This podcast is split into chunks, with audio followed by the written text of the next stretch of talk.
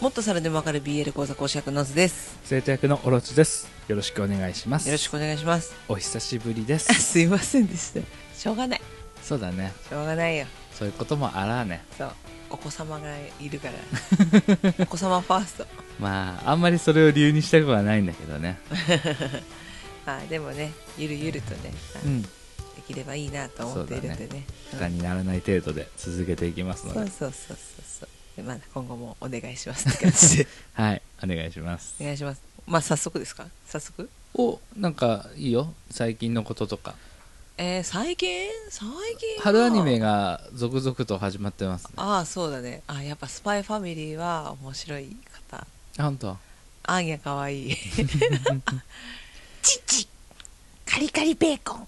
今録音してる時は第1話が出たところで。うんまだ第2話は見れてないんだけど第2話で妻が出るらしいので母不在母が。最近ほら前回王様ランキングでさうん。ちっちゃいじゃん？うん。ぼっちが。うん。で今回アーニャじゃん、うん。ちっちゃいじゃん？最近ちっちゃいの好きなんだなって思って。うん。なんか癒されたいのかなって思う。疲れてるのかな？んかもう一個あったよねそのお化けの。なうん幼女幽霊。幼女幽霊に癒されたい。うんあれもめっちゃ可愛くてさ。どう？これで休める？仕事終われる？って。立ち去れる？って。可愛い。あんな作り込まれた幼女なのにさ、うん。可愛いな。作り込まれた幼女全然いいように聞こえないので。まあ言わんとすることはわかるよ。耳障りだよね。い一時の福君みたいな福君じゃないや。一時の子供店長みたいなさ。心くんじゃない？みたいのそう。子供店長違う人だよ。間違えない。一時の心君みたいな。うん。心君ちょっと腹黒要素が勝手に大人の力で加えられてさうん。ちょっと中和されてるじゃん。もうちょっとちっちゃい時はさ、うん。天使のように喋ってたじゃん作り込まれたよ、そそうだね。そうそうそう。なんか子供らしくて可愛いみたいな謎の評価ね。はっつって。うん。子供らしいって大人が思うっていうすごい怖いよね。怖い怖い怖い。本当多分ねあの大きくなってうん。番組やるようになってうん。あの暴露するよ。あれめっちゃ辛かったって。言うだろうね。そう。まあそんな感じでねあのそのちっちゃい子が出てくるアニメが最近楽しいですっていうそんな感じかな、うん。そう楽しい楽しい。春アニメは春アニメで。そうだね。まだ俺あれ見れてないけど群青のファンファーレ。雲上のファンファーレは1話から BL です。あの競馬の騎手の高校のお話なんだよね。うん。で一応その主人公の男の子がアイドルだったんだけど辞めてグループを抜けて騎手に行く。森くんじゃん。っていう話でしたよでまあそこの学校の人たちとの関わりだったり、まあ、BL としてくっつくんだろうなっていうのは、まあ、くっつかないと思うんだけどなんかその島から出てきたうん。あのもう馬の気持ちが分かる系男。うちなんや。が、まあ、ちょっと1話目のトラブルとかも解決しつつもう最後の時間帯あたりで主人公といろいろあってひお姫様抱っこしてるシーンがあるんだけどうん。もう BL ですよそこら辺が。うん。最高でした。結構イチャイチャしてる感じのやつ？そのラブラブって感じじゃないんだけどね全然まだ。うん。でも佐々木と宮野みたいなわけではないけども、見ないけどももう出来上がってるなお前らっていう、まあ、株は公式で組まれてはいるよっていう感じや。うん、そんな感じ。うんうんでも面白いよ。あの大場さんも普通に可愛いし。うんなん。とおちょっと順番にもう溜まってるやつが多すぎて、そうだね。なかなかね、うん、まあ、そんな感じかな。はい。はい。あの私ほら特撮がねずーっとちっちゃい時から好きなんですけど。そうだね。かつて前身番組の時だっけ？うん。特撮の紹介みたいなのをしたもんね。そうなんですよ。うん。まあそれで今回ね今やってる「仮面ライダー。はい」まあもう9月からやってるんですけど。そうだね。そう。なんやかんや。だからもう折り返し地点なんだよね。もう第2章って感じじゃん。そうだね。そ第一章終わったもんね。うそう。なんですけどやっぱりやべえなってうん。思ってここでやっぱちょっと一度は紹介しておこうと思って。ちょうどこの配信をした週にやるやつ。うん。箸休め会みたいな感じのさ。そう。めっちゃ豪華なんだけどやってることは。めっちゃ豪華なんだけどストーリーとしては箸休めじゃん今。そう。だからちょうどいいよね。これから見る人もと。そうなんですよ。ここからなら乗れる。ちょっと興味を持ってもらってその2章のスタートに備えてほしいってういうん。感じで、ちょっと今回は紹介させていただきたいと思います、はい。BL とはまたちょっと違うかもしれないんだけどちょっとこちらも。まあバディものだからね、そうそうそうそう、う。ん。えっとですね今回ね仮面ライダーなんですけどこれ50周年作品なんですよ。はい。仮面ライダーリバイスっていう。50作品目？50周年目？えー、っとですねもう一回ちょっと確認しますね。50周年ですね。50周年ね。仮面ライダー生誕50周年記念作品。令和仮面ライダー第3弾となる本作品では悪魔と契約して変身する一人で二人の仮面ライダーが主役となるということですね。これが新しいんですよ。うん。何が新しいかっていうとまず一人で二人の仮面ライダーっていうところが新しいんですよ。そうだね。2人で1人は仮面ライダーダブルがいたからね。そうなんですよこれは悪魔と契約して変身っていうところでその主人公の一輝うんっていう男の子と悪魔のバイスっていうのがいるんだけどうんそのバイスがバイスも変身してうん。敵と戦うんだよね、そうだね。一気にしか見えないんだけどねそのバイスはね。変身する前はね。そう。うん。だけど変身するとなんか実体化してうん。ちょっとお調子者のそのアメリカのなんだっけ？あのあだあのヒデッー。ロードプール、デッドプールみたいな感じで、うん。ほんと視聴者が見てるだろうみたいな。カメラを認識できるんだよね。そう。ちょっとお調子者な感じの、うん。まあ、悪魔なんだけどその一輝とバイスで戦うんだよね。うん。なんか新しいじゃん。まあまあまあまあその仮面ライダーの中ではね。デッドプールでやってたやつっていう感じだよね。うん。でまあお話としてもやっぱ仮面ライダーってはいあの前から思ってるんだけど難しいんだよね。そうだね。ストーリーが。その戦隊ものヒーロうん。ーともまた違うんだけど。あれだよね。難しい時とさそれは戦隊ものみたいなやつとはあることない、そうだね。うん、結構振り幅が振り幅あるよね。ある。今回は空来わけじゃないんだけどうん。やっぱその一人一人の人間模様とかその、うんうんうん。一応ね敵役がちょっと心にね闇を抱えちゃった人にねスタンプを押して怪物にさせちゃうんだけど、うん。怪物にさせられちゃう人間の人たちが結構リアルっていうかリアルな闇。うん表向きは宗教団体みたいな感じなんだよね。うん。で悩みを言ってその人たちに救済をって言ってポンってスタンプを押すとうん。もう二度とその人は人間に戻れない怪物にさせられちゃって 結構縛り強いよね。かわいそうだよね。救いがないよね。そう駒として使われて仮面ライダーに倒されると。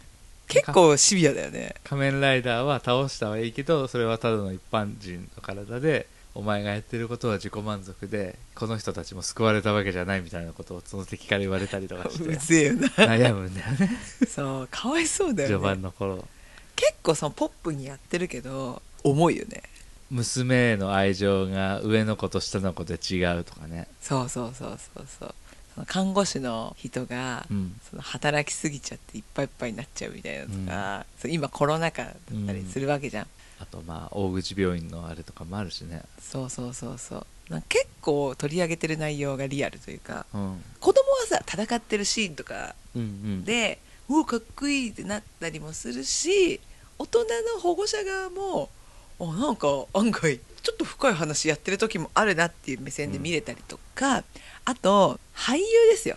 やっぱ仮面ライダーって次出てくる俳優が出やすいというかそのはい。佐藤健にしても小田切城にしても要潤にしてもちょっと古め上げたけど ちょっと古め上げちゃったけど今。福士蒼太とか言ってよ。えー福士蒼太とか あと菅田将暉とか、あごめんね。私の 要潤って。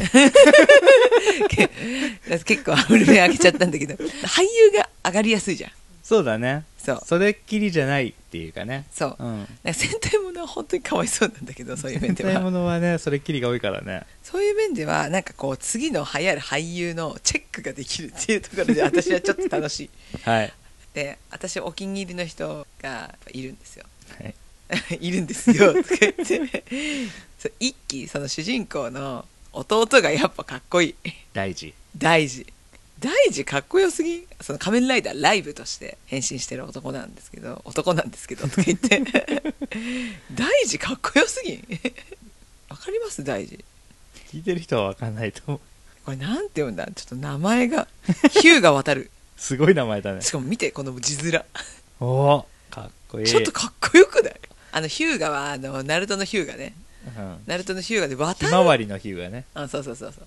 渡るがさあの日曜日の日って書いてさ上と下に1と1を書くっていう。ああそうだね。フルーツポンチ芸人の。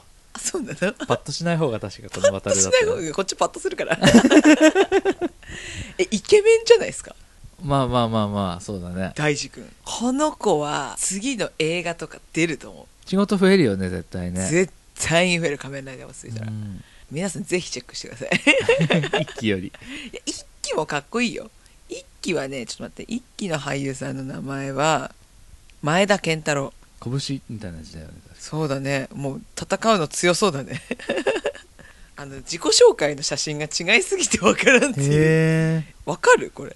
あ違う。わ全然わかんないね。全然違うでしょ？うん。ちょっと爽やか系になっちゃってる。今結構熱い感じっていうかさ、お兄ちゃんな感じなんだよね、うん。熱いお兄ちゃんみたいな。宮野感が強い。うんうんうん分かる。もう全然違うもん。それもすごいねそうやって役で全然変わるっていうのは、ああすごいね。まあ、俺は個人的にはジョージ狩崎を。ジョージ狩崎は名前は浜尾則隆だって。この人が俺は一一番お気に入りだけどね。この人はねあの味方の研究所の研究所。うん、そう。まあヒーロー開発の研究所の研究所長みたいな人だよね。でひょうひょうとしながらなんだったら味方も欺くみたいな信用を置けない男っていう感じだったんだけど、だんだんこう熱いところを見せてきたりとかしてそだんだんねこう腹の内を見せるようになってきてさううん。いいよね。そうなんですよ。しかもこの俳優さん超仮面ライダー好きなんでしょ？仮面ライダーゴリゴリオタクらしいゴリゴリオタクって面白いね。この仕事が来てオファーが来てその撮影所に来た時にスタッフとかそういうなんかす撮影のカメラマンとかそういうスタッフの人たちを見てあの時の何々さんだとかそういうのを喜んでた。なるほど。ウィキペディアにもね子供の頃から仮面ライダーが好きで仮面ライダーになりたいと思い俳優を志すだって。すごいね。で結局なったんだよね。なったね。その一章の段階で、うん。最初本当研究所の職員で、うん。あのちょっといけすかない男っていう感じで出てたのに、うん。後半で変身しちゃうんですよ。変身しちゃうんですよ。しかもその変身シーンは一番好きな仮面ライダーの仮面ライダークーガをオマージュしたポーズをしたっていうね。クーガってとこがまたちょっとね。同世代のど同世代の匂いしかしない。あでも同世代でもないよ。あそうなんだ。1999年だよ。じゃあもっと全然下なんだ。全然下だよ。クーガってでもさあなたが小学校高学年ぐらいの頃やってない？そうですね。2000年です。1歳だよだから。この俳優さんが。生まれて1歳でクーガえー親のやってる英才教育なんだねじゃあもクーガー。私この辺の歌全部歌えるからさ。俺もちょっともう中学生とかなってたからな。見てねえんだよな。私もだって11歳。わりかし計算合ってたね今パッと言ったけど。そう年になってたぐらいじゃないって11歳だから5年生かな。めっちゃ見てない。普通見ないよね。多分私高校1年生ぐらいまで全然見てる。そっか。それ過ぎても結構見てる。ちょこちょこ。ドン引かないでほしい。まあまあそういう人もいてもいいんじゃない？誰とも共有できなかったでしょそれ。共有できないけど昨日の見たっつって。共有できないけど、うん。でもオズちゃんはそういうのが好きでなんかよくあるじゃん。給食の時間で好きな音楽を流すみたいな時間があってあでなんかあるって言われて、うん。なんか持ってったんだよね。うん。ゲオかなんかで借りて。でみんなあえて言わないのよ。給食の時間でもその預かった CD をただ流すだけなのにあそうなんだ。な何のいじめなのか知らないけど次の曲は6年何組のオズちゃんからあの預かったしあの曲ですみたいな感じでクーガーみたいな流れた気がする。もうそれはあれだよ、お昼の放送を流す放送委員の最後の名誉を守るためだったんだよ、きっと。再生ボタン押してもいいけど、私がこの CD を用意したって思われたくないんですつって。ひどくない？他の曲も言うんだったらいいよ、うん。次の曲は何とかですとか言うんだったらいいけど、うん。でもねあえてフルネームでは言わないの、うん。そのアルファベットで言うのなんていう曲でした？誰々のなんていう曲です？とかさ、曲そういうのは言ってもいいのにね。ただ流すだけじゃなくて。その時だけあの OZ さんの あの曲ですって言われてクソ恥かいたっていう恥ずかしいね。クソ恥かいたいじめられてたあったな、そういうの。なんか、全然売れてなかった頃のバンプオブチキンをめっちゃ聞いてて、ランプ、まだメジャーデビューする前の CD 出したやつがあるんだけど、それを流して、だ誰何の曲っていう変な空気になって、みんな分かってねえなって思ってたその時の自分がすごく恥ずかしい。ちょっと黒歴史だよね そうそうそうそう。ちょっと透かしてんだよねそう。ちょっと背伸びして、ね、歩み寄れよっていう、第一条件として人に聞かす以上歩み寄るっていうことをまずしろよ。この夫婦しないよ私はただただ好きなただ自分のセンスを押し付けるっていうね、悪いところで出たなっていう。そうなんだよなそれを言われちゃうと中学でもそうなんだけどね 中学では逆に放送委員になってうーわ。手に負えね放送委員になってでもその時にはさすがに戦隊ものとかは流せないからうん。永遠にポルノグラフィティを流してた自分のでも、いいんじゃない？まだ流行ってたでしょ？そう。自分のだから好きをただただ押し付けるっていう まあね。おオタクあるあるそうなんだよね。だね。ほんとねひどいやつですよ。あとそれがいくつかあればいいのにね、ポルノ一辺倒になっちゃうところがね。そうなんですよね、うんオタクなんですよね。ただただオタク。あでも一回越前龍馬流したかもしれないわ。越前龍馬のキャラソン流した気がする。ピンとこないよ、誰も。いやいや分かる人には分かるね。ないよ。これ越前龍馬だ。っ て会話がそれてしまった。全然それたね。まあまあまあまあ。俳優さんの話してたんですよ、まあはいそういう面であのこれ聞いてリバイス見ようって思う？あと推しっていうかオタクさんのオタクさんの聞きどことしてはやっぱそのバイスうん。が木村昴なんですよはい。木村昴さんみんな知ってるでしょ？うん。でもちろん声優もうまいんだけどうん。この放送がある前の週うん。では俳優として出てるんだよねはい。そのバイス役もやり声優でやりつつ木村昴役として本編に出てくるっていう、うん。まさかの 展開はい。なんかそれだけでももう面白いじゃんうん。木村昴かいって思うじゃんうん。で鈴村さんも出るし神谷さんも出てんのうん。すごくない？声優の木村昴っていう役をやるから、声優仲間みたいな感じで出てくるんだよね。そうすごくない？なんかそういう新しい挑戦的なのがうん。結構盛り込まれてて、うんまあ、50周年作品のその気合を感じるというかうん。新しいことをいっぱい取り入れててすごいなって思ってる。はい。はい。なはいってなんだよ。なんかテレサとかでもさミステリーやってるでしょ？なんかね、なん仮面ライダーでミステリーやるって何って思わない？金田一みたいな設定でなんかやってるみたい。CM だけやってるのを見るけど。そう。探偵になるらしいですよ一輝とバイスとそのヒロミさんっていういじられ役の男がいるんですけど。推理ドラマが融合しているそうです。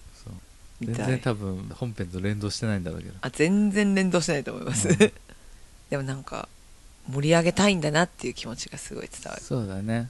そう、なんか、これまでのさうん、仮面ライダーのさ、うん重い話、暗い話っていうのはさ、うん。設定だったり主人公の境遇だったりとかそういうのでさ、そこまでする必要あるっていう重さがあったりとかするんだけど、そういうのじゃないんだけどあるかもしんないなっていううん暗さとか怖さとか、うん。そういうのがあって多分子供たちには気づかれないんだよ、うんだけど見てる大人としては考えさせられるようなテーマだったり、っていうのがずっと最初の頃からあってさ、うん単純にそのストーリー1話1話の中で投げかける問題みたいなのもちょっとふと考えさせられたりする深さがあったりするし全体を通してもストーリー自体が面白いんだよね。面白い。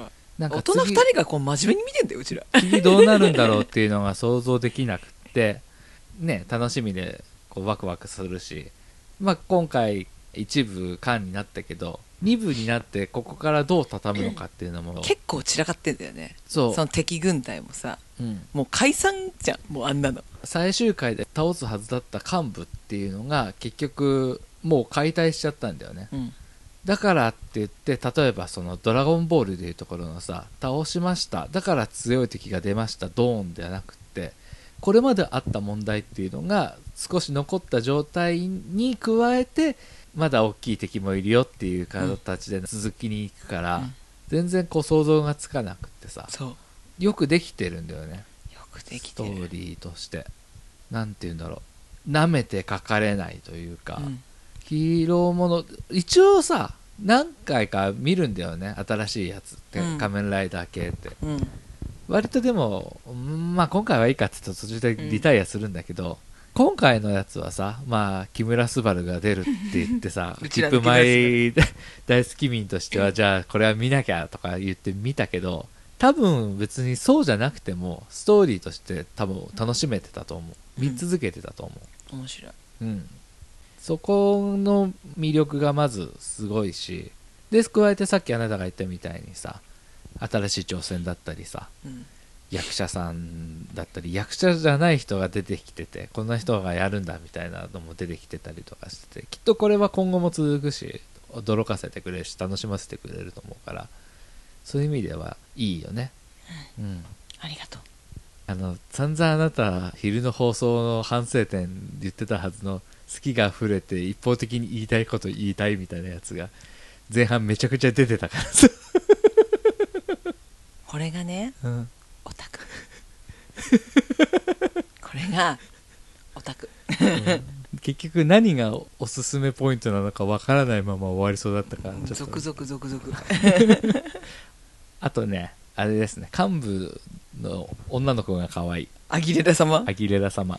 アギレラ様はね可愛い。朝倉優衣さん。アギレラ様はもうシンプルに顔が可愛いよ。アギレラ様は前。顔ちっちゃくて目でっかいよね。ゴッドターンに出てきてドッキリ受ける女の子の役だったけどうん。もう普通にあれだっておぎやはぎとかがもうこの子は絶対売れる売れる顔だって言ってうん。受け答えも面白かったしね。可愛い。うん。もう一人のね あのさくらちゃん。さくらちゃん。仮面ライダージャンヌの見て。目がめっちゃかっぴらいてるよ。情緒おかしいんだよね この子。この子この子大丈夫？声とかもさ。嘘で叫んだって。さくらは怪我を負った人たちの救助を分か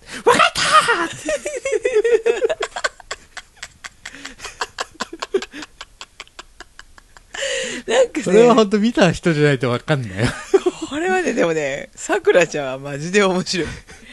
あの真面目なんだよ。すごい真面目なシーンうん。だしすごいなさくんだろう。らちゃんなりに頑張ってるんだけど。頑張ってるんだろうけどめっちゃ情緒ぶっ壊れてるところが結構。さくらちゃんはね本当面白い。今後もずっとでこのもう本当は紹介のこの写真がもう面白い。本当はあれらしいよ。アギレラ様でオーディション受けたんじゃなくてさくらちゃん役でオーディションを受けて。ああそそう。ですごい顔が可愛いしじゃあ採用しましょうってなったんだけど、一期との年齢がこう合わないと。うああなるほどね。そう。ちょっと上なんだよね。その子が女幹部っていうことになったんだって。でも可愛い幹部って逆によくない？うん。なんかすごい雰囲気出てていいなって思った。いいなって思った、うん。なんかこうきつい女王様系じゃなくてね。そうそうそうそう。よかった。しかもそのアギレラ様もね今もう切ない状況になってんだよね。アギレラ様はマジでかわいかそう。だわいそう。敵役のボスがいるんだけどなんか封印されてるみたいになってるんだよね今ね。そうだね。そう。だけどそのボスのことがずっと大好きでもあなたはこのボスと結婚するんだ結婚するんだってもう生まれた時から言われててでもずっと守ってきたのに結果切られるっていううん。かわいそう。でなんかいろいろその元幹部だった男の子とかも気にかけていろいろやってくれるんだけどそれでも私はあの人についてくんだって言って、うん。っていくのにそれでも切られてうんうん。で今その幹部だった時の衣装を燃やしてどこかへ立ち去っていくっていうところで止まってるんだよね。そうだね。はあかわいそう。他の敵幹部たちはまあ理由はあれど悪いことをしようと思ってその組織に入るんだけどそこもアギレラ様だけは生まれた時からその義父様っていう、まあ要はご神体みたいなねね存在なんだよね。そのあなたは義父様のお嫁さんになる人なのよっていうのをずっと組織の中で言われてもう運命づけられて私は義父様のお嫁さんになるんだって思ってその組織にいるんだよね。で義父様の復活のためになるならって言っていろんなことをやってきてでその義父様復活のタイミングでバッて行ったらペシって捨てられて。ただの道具に過ぎなかったっていうの。その前もちょっとあったけどね。言われてたりしたんだけどでもそんなはずない。義父様が私を選んでくれればそれでいいんだって思ってたのの最後の望みを断ち切られるっていう。何のために生きてきたんだろうってなっちゃうんだよねそう。そこの今後も気になるんだよね。そう。子供たちはそこの悲しさどれだけ理解できてるんだろうって思っちゃうけど。結構さその幹部もさ本当は悪役って感じじゃないんだよねみんな。そうだね。やっぱそのちょっと暗い過去を描く。うん。そこが仮面ライダーっぽいなって思ってその本人たちの闇。いじめられてて唯一の理解者だった同級生の男の子に裏切られる。そう寸んでのところで裏切られちゃった男とか優秀なんだけど、優秀すぎて孤立した上に父親から DV を受けていた男とか。重いんだよね言葉にするとね。そう。それがまたしかもだからしょうがないんだよとかだからかわいそうだよねとかじゃなくってしっかり制裁を受けるんだよね。そう。その上で。悪いもんは悪い悪いことは悪いっていうのをやっててめっちゃドライにそこはうん。やっててすげえ好感。そこはちょっと仮面ライダーだなって思う、うん。主人公サイドもさ悪魔。うん。悪魔の子供だったっていうさ。悪魔の子供じゃなくてあれでしょ？悪魔の細胞を植え付けられちゃったた男が子供を産んだらハーフな要は細胞を乗っ取られたっていうか。がなんて言うんだろうね。なんて言うんだろうね。まあ悪魔耐性が高かったのかな。そうだね。ポジティブな言い方すれば。仮面ライダーのそのベルト自体に悪魔が入ってんだよね。そう。で契約をするんだけど普通の人はその変身のたびに命を蝕まれてうん。死んじゃうやつなんだよねそれはもうヒロミさんが証明して証るんだよね。明してる。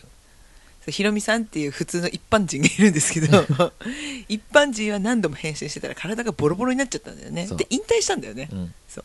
だけど主人公、まあ、一期大二さくらって3兄弟がいるんだけどこれはみんな変身できるんだけどその人たノーリスクでね。ノーリスクなんだよね。なんでなんだってのは序盤の頃から俺らも突っ込んでたけど。ヒロミさんだけボロボロになってくからね血吐いてね変身中に倒れたりとかしてね。そうかわいそうだった。そしたらそういうことだったっていうのが分かってなおかつそれを助けるために博士が変身するんだよね。そう。自分自身身の命を懸けるんだよ。熱いよね。ヒロミさんにさせてたことを自分自身が。無理はするもんじゃないなとか言いながらね。はあそうちょっとね俺らの好きが溢れすぎて魅力をどこまで伝えられたか分かんないんだけど。でも好きってことは伝わったねこれは。好きってことは伝わっそれは伝わってもしょうがねえんだわ。好きってことは。見たいって思ってほしかったんだけどな。まあ見て。なんか BL 要素って言われると BL って感じじゃないけどでもうん。オタクの女が好きそうなその大事のその悪魔大事とあのかげろうね。かげろう。悪魔に乗っ取られちゃった大事君と普通の大事君がいるんだけどうん。その二面性、うん。悪魔大事と普通の大事の入れ替わりがマジでオタクには刺さる。てか顔がマジでイケメンだから もオこんタクが好きなイケメン顔だよね。なんだよ。そう。オタクはセンター分けが大好き。そうなんだよそれが二面性を出してくるのがマジで燃える。かげろうってかっこよーって思わない？まあまあそうだね。ちょっと痛いよ。あの普通に考えたらちょっと痛い男なんだけど、イケメンだから許されるんだよね。身を乗り出す。はい。はい。そこはすごくねうん。良、かった。でさ結局その悪魔がさ本体とさちょっと同化するじゃん、うん。同化していなくなっちゃうんだよねかげろうが。うん。でそこもなんかその大事を認めた感じで消えていく感じがそこはちょっと BL ポイントだった、まあ、同一人物なんですけど、そう同一人物っていうのがねうん、リヴァイとバイスもそうだけどさ結局同一人物なんだよね。そう。自分の中の悪魔っていうところでね、それは良かった、さくらちゃんの悪魔がねめっちゃ可愛いのはねうん本当はね可愛いって思われたいんだって。朝倉ちゃんあの空手やってるからね。そう。だけどそうそういう境遇だしお兄ちゃんお兄ちゃんで自分っていうのの中で可愛いって言われることを照れくさいと思って育ってきた幼少期のその反面が出てるんだって。なえ何それどこ情報？だからあんなに可愛いいな。えどこ情報？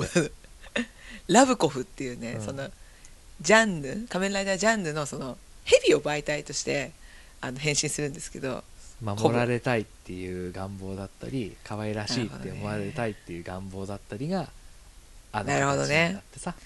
一応ねラブコフの紹介ページ見るとさくらに宿る悪魔。さくらの弱い部分を象徴する存在。さくらが弱さを認めた時に具現化したためか戦闘力はなく常に誰かに守られる。そう。ここもさ全然フューチャーされないし見てるだけだと気づかないけど重くない？重いわ。女で仮面ライダー変身するんだ熱いねとか思ってたのにその女の子の実は守られたい。さくらさんは本当は守られたかったっていうでもそうなんだよ、これはジェンダーどうこうじゃなくてさくらちゃん個人の願望の話だからね。でもそれはちょっと私わかるわ。そうだねあなたもね。私もなんかそういう系やってたからさ、うん。あのやっぱ強いって思われてる。やっぱ体格もそこそこいいからさ、うん。力持ちでしょとかさ、うん。言われるんだよ。言われるけどまあ持つよ。うん。持つけどって思うんだよ。女としても見てよっていうねそうでもうん。なかなかそこはねやっぱ出せないよねそう、ねまあ、特に昔から私のこと知ってる人とかだともう無理だよね、だからさくらちゃんに共感。そうらしいよ。だから結構ね意外と設定とかも掘れば掘るほどっていうところもあるから。これは。ねあの通ってないならこっからでも遅くないから通った方がいいと思そうう、うん。マジで面白い。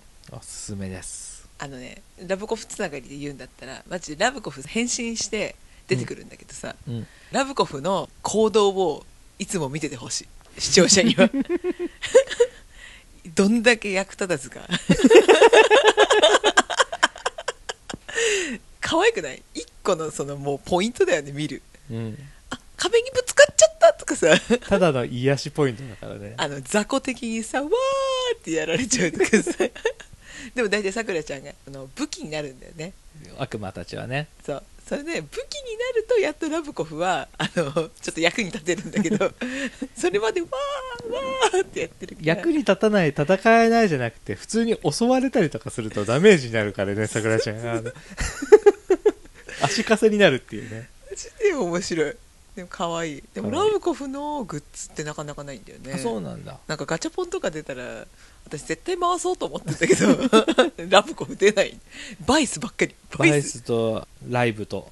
そう。だからラブコフのグッズをぜひ。えどうですか？皆さん伝わりました？この仮面ライダーの魅力。どうですか？